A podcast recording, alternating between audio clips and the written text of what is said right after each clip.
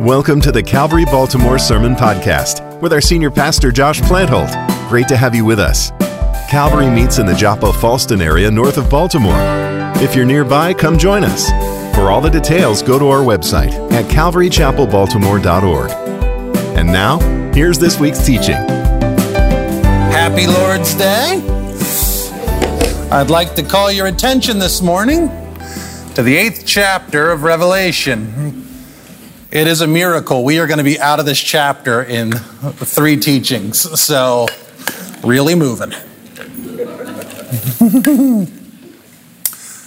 Today, as we look at the sounding of the first two trumpets, followed by the plagues, today's text looks an awful lot like a world disaster movie. Uh, and if you've ever heard teachings on this, that uh, is typically how it goes. They talk about volcanoes being thrown into the water and all sorts of stuff. My, my, my goal here, however, today is to make sure we don't lose focus on what Jesus is showing. Uh, we want to make sure we don't lose focus on what Jesus is actually showing us. You see, one of the things that can happen as we study the book of Revelation is we can get judgment fatigue. We've already seen seven seals. Now we're going to see seven trumpets. Next, we're going to see seven bowls. And after a while, you can kind of go, okay, I get it. God's mad and judgment is coming to the wicked. After a, a, a, judgment, after judgment, after judgment, we can get there, but we don't want to give in to that. Remember what this book is it is the revelation of Jesus Christ.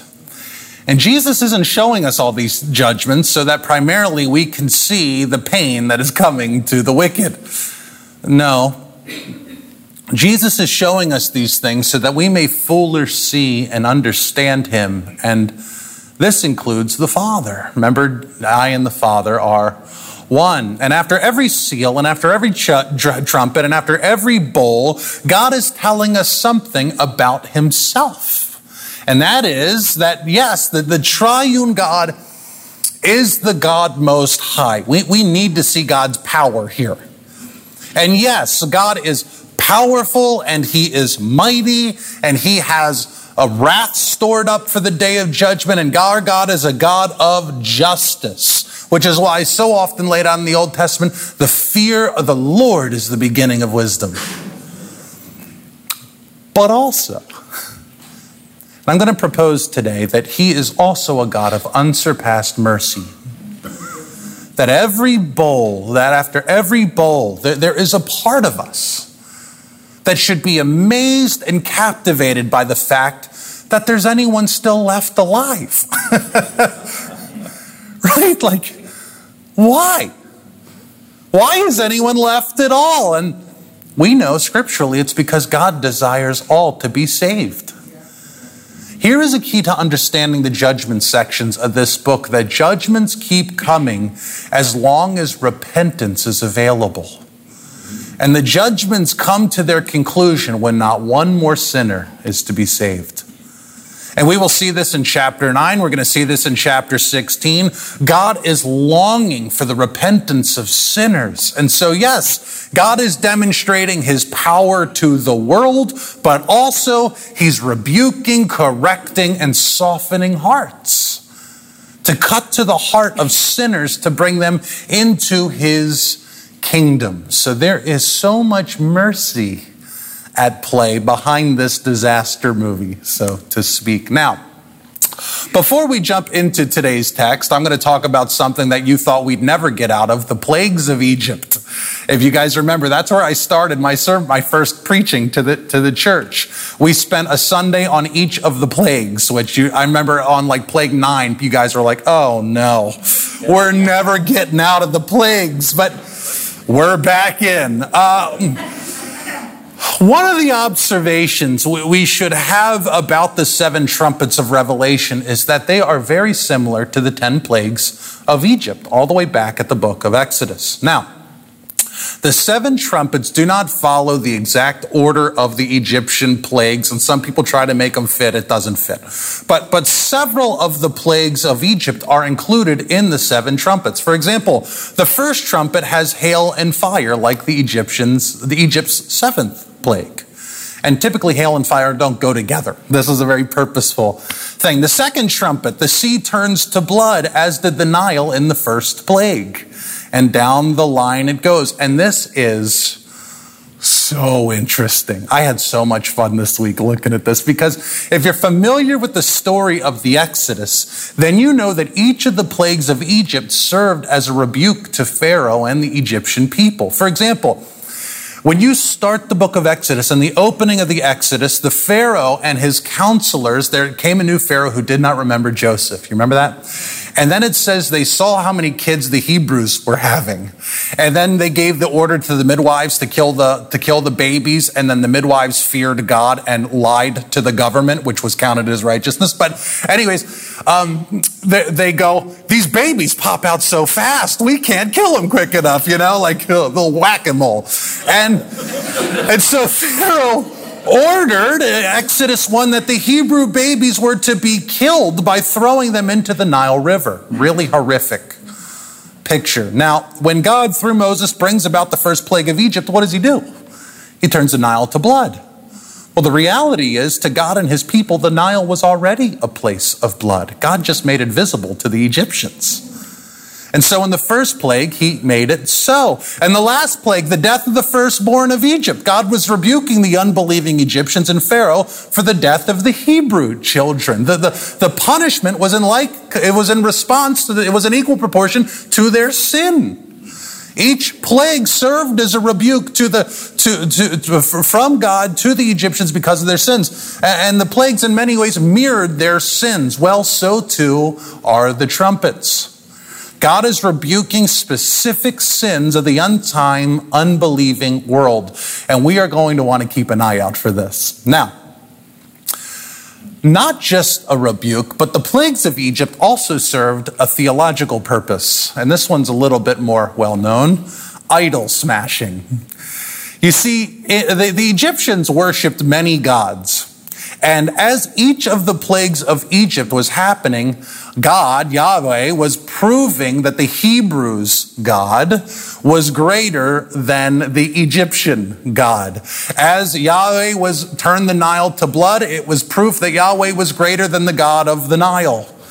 And when God had command of the frogs, it was proof that God was greater than the God, Egyptian God of the frogs, and the cattle, the cattle, and the flies, the flies, and the hail, the sky, the, the sky. And, and through the plagues, God slowly proves that he is the greatest deity. He is the God most high. And this comes to a climax, to a crescendo, with the ninth plague being that God and Moses blocked out the sun. Yahweh was greater than Almighty Ra to the Egyptians. And then finally, the 10th plague, the Passover. The greatest Egyptian deity besides Ra, there was only one other, and that was Pharaoh. And he was the he was Jacob's ladder, so to speak. He was he was the bridge between divine and earthly. And he kept all the gods at bay. And when the angel of the Lord swept over the land of Egypt on the night of the Passover, who died? Pharaoh's son. He was proving that Yahweh's line was greater than the line of the Pharaohs. And finally, that was the final God that needed to break before he said, Go, leave. Now, as we, as we read through these trumpets, that are drawing and building upon the 10 plagues of Egypt, we want to look out for the same themes that were in the Exodus. God is not in, God, you know, God wrote every book in this Bible, all 66, and He put them all together for a reason. It's not so that we can read each one in isolation, but that we can read them together as a whole. And so when God decides to place these trumpets and build them upon the scaffolding of the 10 plagues of, of Egypt, He's doing something. He's connecting themes for us. And so as we go through each trumpet, we're going to see that it is both a rebuke and it combats idolatry. They tear down false gods and show that God is greater than whatever systems, government, gods that the end times unbelieving world holds to. So as, as so, so we have a lens, we have a filter through which to read these trumpets. And it's not speculation. It's not how big was the volcano to create the certain splash. And if a nuclear bomb went, we're not doing that. We're, we're, we're going to read it through scriptural eyes as best as we can. So, Let's get a running start. Our, our text starts at verse 6, but we're going we're gonna get a running start at verse 1. Coffee break. I got iced coffee today. You're in trouble. when the Lamb opened the seventh seal, there was silence in heaven for about a half an hour. I love that. Just about half hour. Uh, then I saw the seven angels who stand before God with seven trumpets. Do you think the Bible likes sevens? Uh, seven trumpets were given to them. And another angel came and stood at the altar with a golden censer, and he was given much incense to offer with the prayers of all the saints on the golden altar before the throne. And we, we have some of the prayers of the saints from chapter 6. What was their prayer? How long, O Lord?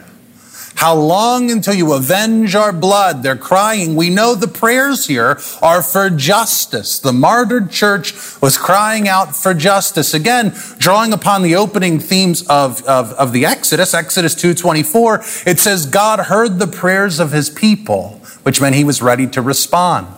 Now, here, right before the trumpets, God hears the prayers of the people, and we'll see now Revelation 8 plagues and justice is coming. Verse 4 And the smoke of the incense with the prayers of the saints rose before God from the hand of the angel. Then the angel took the censer and filled it with fire from the altar and threw it on the earth. And there were peals of thunder and rumblings and flashes of lightning and an earthquake. I love that. Cherry on top. Uh, now, verse 6 and an earthquake. Uh, now the seven angels who had the seven trumpets prepared to blow them.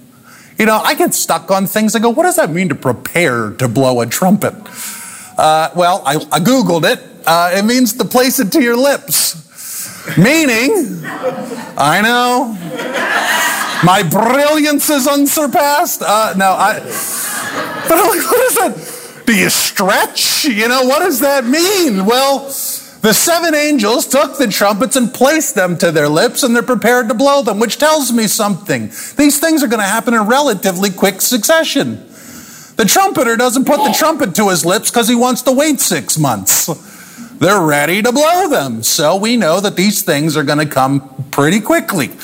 Uh, which, can you imagine the horror if you're on earth during these things? Because boy, you just ran out of drinking water and here come the scorpion locust things. You know, it's, this is not, not, this is, this is, this is rough. Uh, verse seven.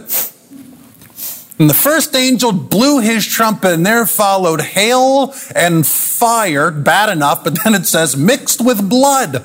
And these were thrown upon the earth. You know, wouldn't it be, it would be one thing if it was just hail and fire. But like in Egypt, this hail and this hail was, I'm sorry, it would be one thing if it was just hail, but it's hail mixed with fire, just like the plagues of Egypt. And so we have literal ice and fire being thrown on the earth. But to go a step further, this is ice and fire mixed with blood.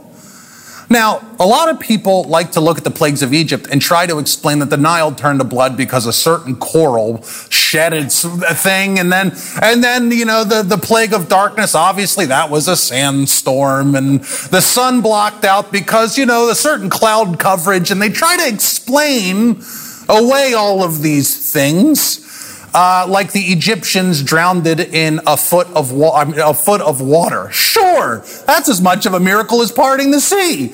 Uh, you know, so uh, again, again, you know, but people do the same thing with Revelation. They try to find naturalist explanations. Like, well, if you get certain astronomical th- signs and fire, can be hot, and it's no, no. This is you could explain this if this was just hail. You can't explain it if it's hail mixed with fire, and you really can't explain it if it's hail mixed with fire mixed with blood. But now let, us catch the rebuke. The Egyptians threw the Hebrews into the Nile. They shed innocent blood, and God responded by turning the Nile to blood.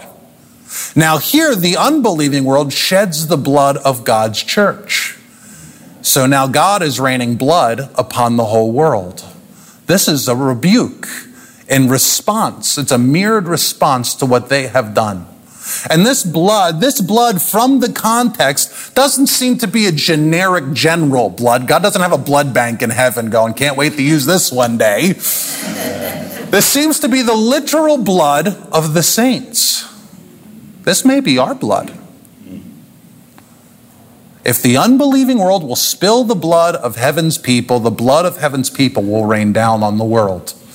And this blood comes from Yahweh's judgment, It comes with Yahweh's judgments, with both his hail and his fire. And yes, with this rain, the earth, the trees, and the grass will be soaked with blood. But the reality is, it already was. The blood of the martyrs raining upon the earth is God showing us, showing them what the earth has and will become in the last days. A place spilled, a place of spilled and shed blood. And what idol is this smashing? I have no idea. but because of these events, because these events will happen in the future, we can't say with certain clarity what these plagues will mean to these very specific people and their false gods. Uh, the closest we can get is in chapter 6. Do you remember when the judgments started to happen uh, with the seals? Do you remember? We're shown one time where the unbelieving world prays. Does anyone remember where that was? It was nature. They cried out to the earth wow. to save them. So maybe the end times world, unbelieving world, will be so wrapped up in the global religion of climate change. And we, we already see some of this today, don't we? I mean, we're already told to have less kids because of climate. Tax businesses because of climate. Eat less nutritious food because of climate. I hate to tell you, I'm eating steak till I die. don't own pro, which may be in an hour. Uh, uh, don't own property because of climate. Listen, and here's, here's the pushback to that, right?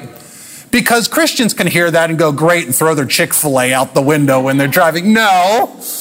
We are to be good stewards. We're to take care of the earth and recycle and not litter. Of course, we're to do all these things. But we cannot and should not sacrifice or reduce our families on the altar of climate change. So, thinking of the end times, maybe all of this earth and sea that will be destroyed in these trumpets will be to smash the false gods and ideology of climate worship.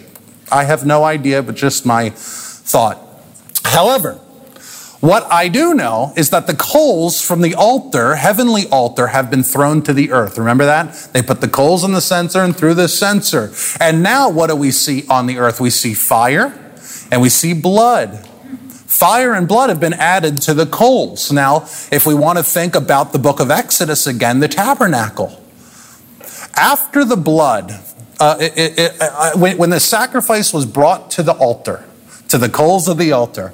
After blood was splashed against the four corners of the altar, the priest would stoke the coals with and fire on the altar and get it really hot. And then he would place the sacrifice on the altar. And because it was so hot and it was seasoned and sprinkled with blood, immediately the altar, the sacrifice would burn up and turn to smoke and ash because it was so steaming hot.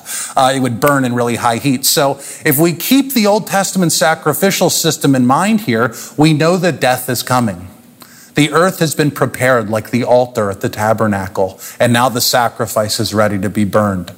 Um, something to keep in mind. Verse 7 The first angel blew his trumpet, and there followed hail and fire mixed with blood, and these were thrown upon the earth, and a third of the earth was burned up, and a third of the trees were burned up, and all green grass was burned up. So, the altar was made ready, and now things are being burned. The, the, first trumpet, especially as we connect it with the fire and the hail from the Exodus, the first trumpet seems to be burning up the world's food supplies.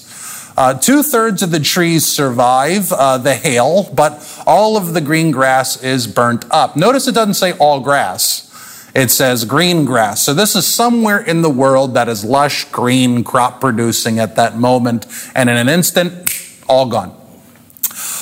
And whatever this first trumpet looks like as it's happening, there, there, there is some speculation. But what is clear is that, again, the food supply seems to be gone. The grazing grass of all cattle and livestock is gone, and two thirds of the trees are gone. And if you remember, during the, the judgment of the seals, remember the trees were meant to be unharmed.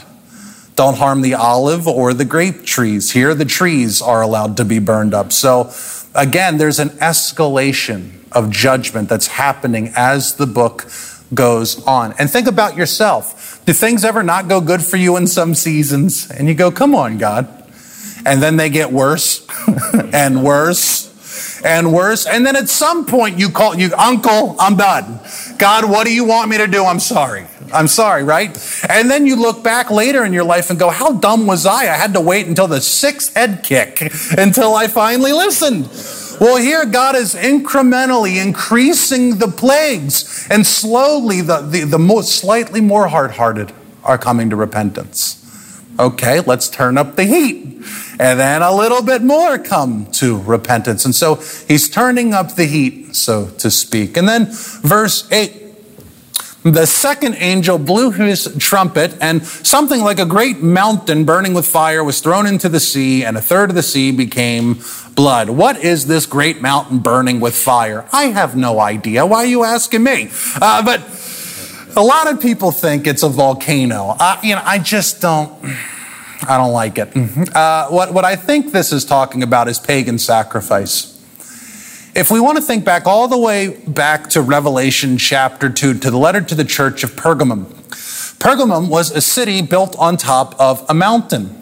And on top of that mountain, do you remember what was there? It was the throne of Zeus, it was Satan's throne. And at the center of Satan's throne, at the top of the mountain that the city of Pergamum was placed on top of, there was an altar there. And that was the very place where they killed Antipas, it was the very place where they burned Christians alive. So maybe in the last days, there is a mountain, an evil holy site where Christians will be martyred. And this is what God is going to pick up and throw into the sea. And again, this would explain then why the sea turns into blood, doesn't it? If the blood of the martyrs was spilled on this mountain, when this mountain's thrown into the water, it turns into the blood of the martyrs. It makes a heck of a lot more sense than a volcano to me. Uh, but, anyways, verse 9. And a third of the living creatures in the sea died, and a third of the ships were destroyed. and so, two trumpets have been. You know what? I just caught this for the very first time. I wonder if that's a reference to Noah's Ark. Like this time, even arks won't be preserved. I don't know. They got me on a sidetrack. All right, so two trumpets ha- have been blown, and a third of the earth and a third of the sea has been destroyed. Next week, we're going to see a third of the sky and a third of space is destroyed. So the, the world is coming under divine judgment for the death of God's people. That, that's what's happening. That's today's text. Uh, we got a whole lot for next week, but that's it for now. So, one thought mercy. Something that we cannot miss from today's passage is that the unbelieving world deserves to be consumed by our Father's wrath totally. In heaven, Revelation 7, there are so many people killed for their faith that they were what? Innumerable. So much Christian blood has been spilled. So many Christians have been murdered that they can't even be counted in heaven.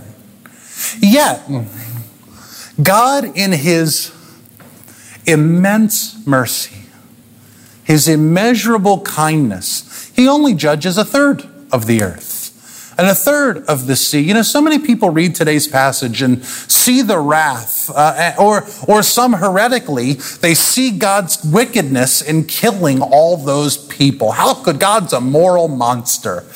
But myself, I see his long suffering. I see his mercy. I see his abounding patience and grace and mercy to an unworthy people. Listen, if God raptured the church out of here today, Let's just let's just be let's just be really kind and say a half a billion people are sucked out of here at once. Wouldn't you think the other seven and a half billion people would fall on their knees and go, Jesus is real? Ain't gonna happen. And then he's gonna pour out seven seals. And it's already in the book. They have the book. The book's not going anywhere. They're gonna have it. And they're gonna go, oh, that happened. Oh, that, that happened next. And you think the other seven billion would go, Jesus is real? Ain't gonna happen. You'd think after all this time, God would go, I'm done. I'm done with these people. But He doesn't. He doesn't. You see, in our sin, man is naturally, Romans 8 7, at enmity with God. We're at odds with Him totally. So when we see the story uh, of the flood, can't we think in our sin nature, how could God flood the whole world? How could God kill all those puppies and all those kids and save only Noah and his family? That doesn't seem fair. But the reality is, mankind had failed. No one deserved to be saved. The fact that God saved any of Earth's creation at all was an act of divine grace and mercy. I remember one time I was talking to uh, uh, uh, someone, it was a young person, who was an atheist. And they, they sat there and they wagged their nose at me when they talked. And how could God send anyone to hell? They thought they had the moral high ground on me. Uh, that was a good question. I said, but you're asking the wrong one. The right question is, how could God send anyone into heaven?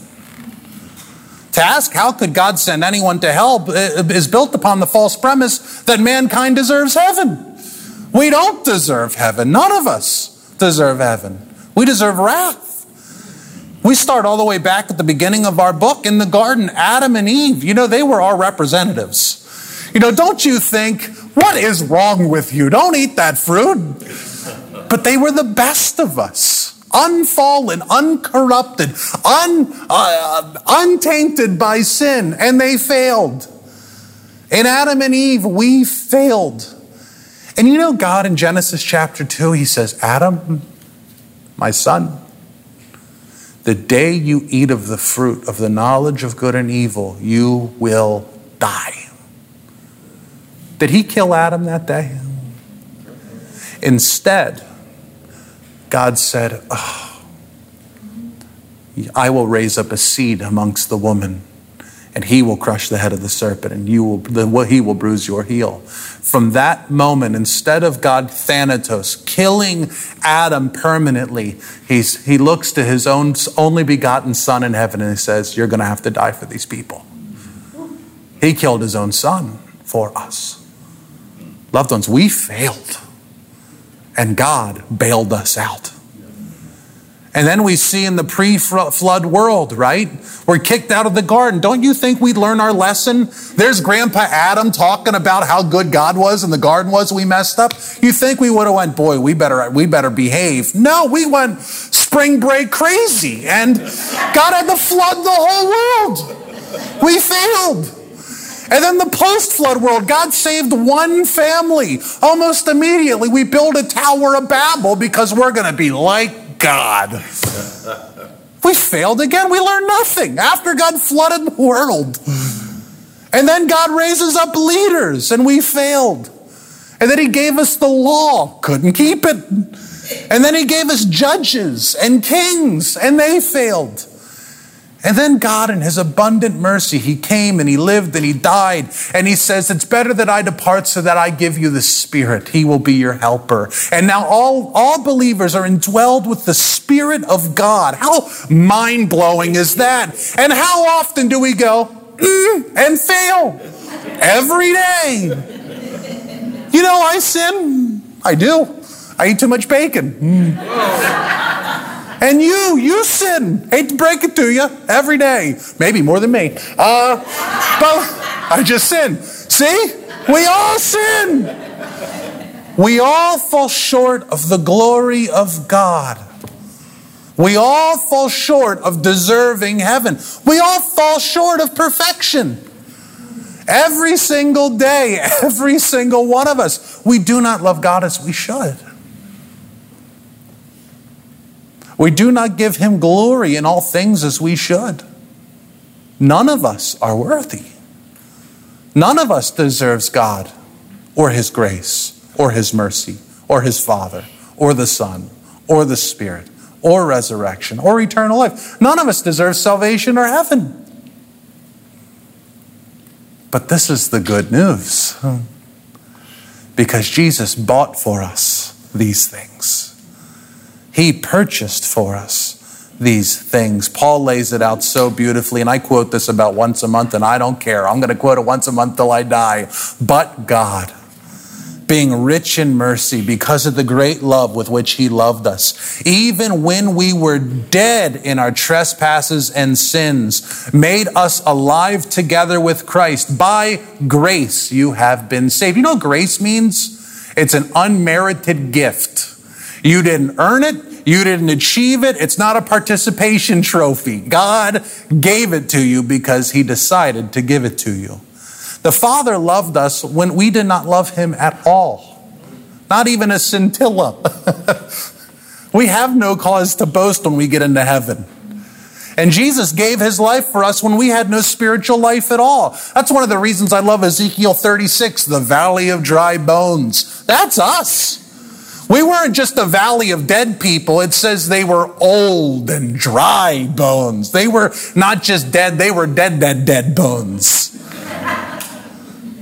we are spiritually as dead as a doorknob. And what did God say? Ezekiel prophesied to him. Give him the word, Ezekiel. He's like, okay. and then slowly the bones come back together. We heard the good news, but still there was no life in them. And then what does God do? He fills them with His breath, His Spirit, and then they were alive. Loved ones, this is the story of our salvation. While we were still dead, dead, dead, while we were still in sin, we were loved. He loved us when we were still in unbelief. And His mercy and His grace, God is so kind that He spanked us. Mm. It is His love that broke us down. Have you ever found yourself, I'm done running? That's love that got you there. That wasn't in you. That's love that smashed our idols. That's grace that broke our pride. That's mercy that stopped our self aggrandizing and at times rebuked us. And praise God, He let many of us hit rock bottom, mentally or physically. You ever been there? I'll put up two hands for that one. Praise God, He loves us enough to smash our idols. I'd be a 35, uh, what am I, 34? I'd be a 34 year old kid playing Halo right now if He didn't break me of my own childlikeness. Because salvation is not in Ra or some sun god.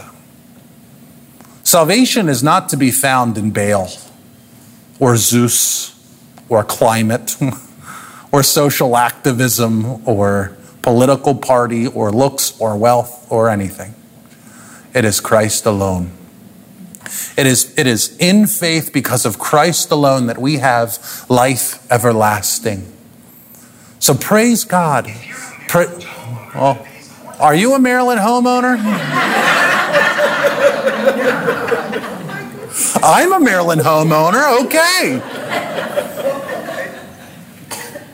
It's just, I'm glad it's your phone that I can make fun of and not mine. Just a really ridiculous song comes up. One time I was at a, you know, you don't need to know this, but I'm to tell you anyways. We were in a prayer meeting at a pastor's conference, and there were, there were, there were 1,200 pastors in a room. And it was like, okay, if anyone needs healing, prayer for healing, and everyone gets really quiet, and some guy's phone goes off and it goes, some sugar on me. At a pastor's conference. So he's got you beat. Uh, he's like, oh, oh no, no, no.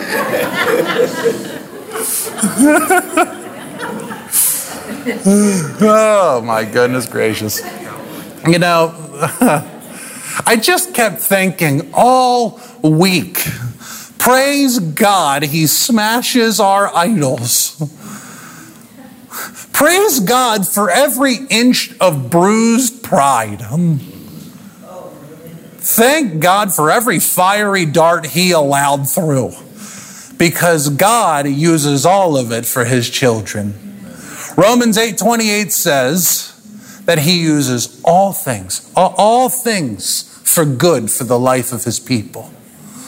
For what? To bring us to himself to give us eternal life and peace with the Father. Charles Spurgeon, who's one of my heroes, he has a great line. He says, I have learned to kiss the wave that throws me up against the rock of ages. Loved ones, every wave, every storm that beats against you, it's like, oh, here comes another one. If they drive you closer to Christ, then learn to see their eternal worth. For you will one day in glory, let me tell you, every arrow and wave that you caught, it is going to lead you into a song of praise. Every single ounce of suffering. Thank you, God. You got me home. Thank you for that wolf that was nipping at my heels. It got me home. And as we close, here in Revelation and, and throughout this, the, the judgments of this book, you know, Again, some think, how could God burn a third of the world? And that's the wrong question. The right question is, how could God spare two thirds of it? God is not the villain of this story here, loved ones. Oh no, He is the hero. And the end times unbelieving world like us, instead of God going, I've had enough of these people. When don't when will they learn? As believers, how many times do you fall back into the same stupid sin? Go, God, I know better than this. What, is the, what does the Bible say? Like a dog or a pig or a dog to its vomit, right? Instead of God saying, enough, when they learn after the first seven seals, I got to blow seven trumpets now? I'm sick of the rebellion. I'm sick of the sin. I'm sick of evil. Enough. And instead of wiping out the whole world, instead of that, he takes only a third. And why? Mercy. You see, with every new seal, with every new trumpet, with every new judgment, we're going to see that God is leading sinners to repentance and salvation. And here is what's so cool. You, you read about, you know, all the saints sound like they're in heaven, doesn't it? And I saw an innumerable multitude. The 144,000, they, they may have been murdered at this time. We don't know. And you think, okay, now God's just burning the world. But God's going to keep showing us over and over and over again. Like the 144,000, like the innumerable multitude, like the Christians. You know, by the time we get to Babylon, it says they're Christians in there. What we see is God is adding to his church daily, even in this season. With every new trumpet, with every new judgment, with every new pandemic, COVID, the monkeypox apparently is going to kill us all now, with recession and war, God is using these things, leading sinners to repentance and salvation. And the reality is the grace and mercy that will be available at the end times is also here for us today. This is the good news. Jesus is telling us something about himself today that Jesus came to save sinners and that he loves us enough to pull us out of our sins. If you can learn one thing from today, Jesus loves you enough to say, I'm going to smash their idol and bring them home. And praise God, he does that because that comes from an overwhelmingly, abundantly, lavishly merciful heart. Because let me tell you, you so, someone spites me 10, time, 10 days in a row, I'm going, enough of them. I'm spitting in their soup or something, you know, but I wouldn't spit in anyone's. And why am I thinking soup? I don't know, but it's hot and I don't know. Food. Food, it's food. Yet every day his mercies are new. And every day, you know, there's an old saying the, the heart of a human is an idol factory.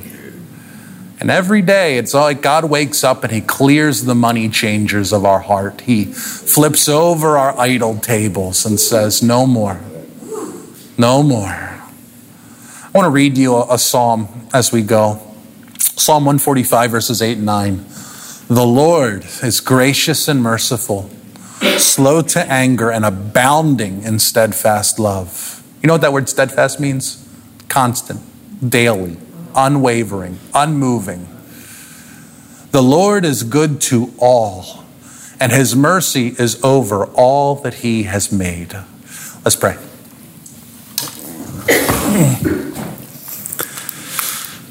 God, we love you. We, we praise you. We thank you. We ask that you would be with us now. We ask that you would comfort us, those who need to be comforted, and God, where there are idols in our lives, not because we deserve it, but because you're a good God, we ask that you would smash them in a fantastic way. And God, those of us that are tired and running and have been clinging to the old, God, let your spirit press so mightily upon us that this is no way to live, but in you is life everlasting. Uh, we, we pray that if anyone needs special prayer, they, they would come up here today during prayer worship and receive it. We thank you for the air conditioning that worked here today. God, we, we pray for that bus that flipped over on 95 this morning. God, when, when we see tragedy, again, not to make light of it, we are in a sin ridden world, and no one hates death more than you. it was never part of your plan. But God, somehow, through, through pain, through suffering, God, bring about glory. Use it. Use it for the advancement of the gospel, we do pray. And be with these families that have lost people. Uh, God, help these things to help us to long for heaven just a little bit more. And we love you, God. We praise you. We thank you that you are a God of mercy. And we thank you that your grace is upon your people. Comfort us in your grace. We do pray. And all who agreed said, Amen. Stand and worship. Thanks for joining us for today's message from Calvary Baltimore. Please keep in touch. Send us an email with your questions, prayer requests, or just to say hi. We'd love to hear from you. Our email address is calvary.faithlife at gmail.com. If you'd like to donate to support the work God is doing through Calvary Baltimore, go to calvarychapelbaltimore.org and click Donate Now. And if you're in the area, stop by on a Sunday morning.